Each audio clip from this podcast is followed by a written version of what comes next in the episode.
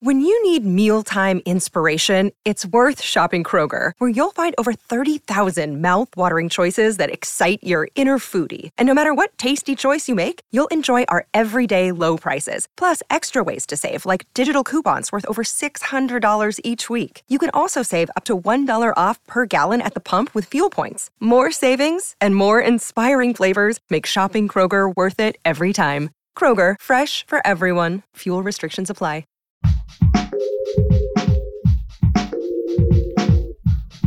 What if you could become a better person, not by working harder, but by taking one small step a day? And not because you're a bad person now, but because there's something inside you that's ready for more. How to Be a Better Person gives you one tiny step a day you can take to be the person you want to be. My mission? To help you live your best life. Hi, this is Kate, and you're listening to the How to Be a Better Person podcast, where it is Boundaries Week. Hooray for boundaries! We're talking about boundaries this week because they are an integral part of being a happy, healthy, and whole person.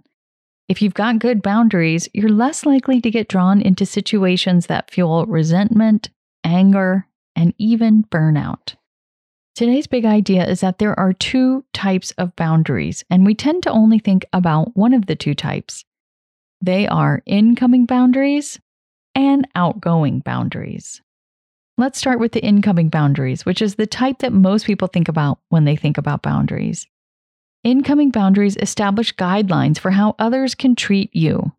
They can be physical boundaries, like you don't want your partner to touch your neck because it's too ticklish, or mental boundaries, like you don't want to talk about religion with your parents because you don't share the same beliefs and have never been able to find a way to talk about it without things escalating or emotional boundaries, where you don't allow someone you're in a relationship with to take their bad mood out on you.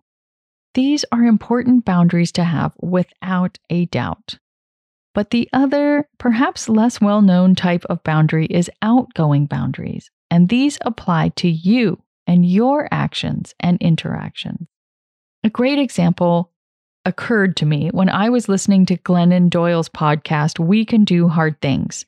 It's the episode where she interviewed her sister about how she managed to maintain a relationship with Glennon even when Glennon was in a destructive mode due to alcoholism.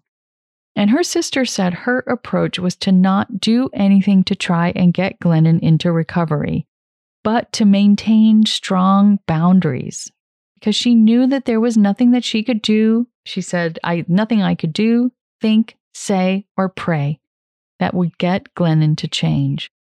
So, by having those strong boundaries where Glennon's sister said, I am not going to rush to the fire like a moth to a flame, and interacting with Glennon less, even in a time of obvious need, the sister wasn't in close enough proximity for their relationship to be impaired. That is an amazing example of an outgoing boundary. So, if you're a parent, an outgoing boundary you might set could be that you're no longer going to do certain things for your kids. Maybe you'll decide to let them have little failures so that they can learn how to pick themselves up. So, that's not you telling them how to act, that's you deciding what you're not going to do. In a friend relationship, an outgoing boundary might mean not taking a friend's call who only ever wants to complain, and you always end up feeling afterward like you need to take a shower. I can't tell you what your outgoing boundary should be. These are just a couple of examples. Yours should both reflect your values and honor your personal experience. If there's something you do that makes you feel icky or churned up after, that's a great indication that it's time to draw a boundary for yourself of what you will and will not do or expose yourself to. Just one caveat, and that is that boundaries of either type may make you, hmm, I don't know, unpopular, might be too strong a word, but they can be a little bit of an eyebrow raiser for some people. If you're working on a group project and you're the only person to say, I can't work over the weekend, you might get some cross eyed looks. But you are also likely to be inspiring someone else to set a boundary for themselves too. The most powerful way we influence is by modeling, not by lecturing.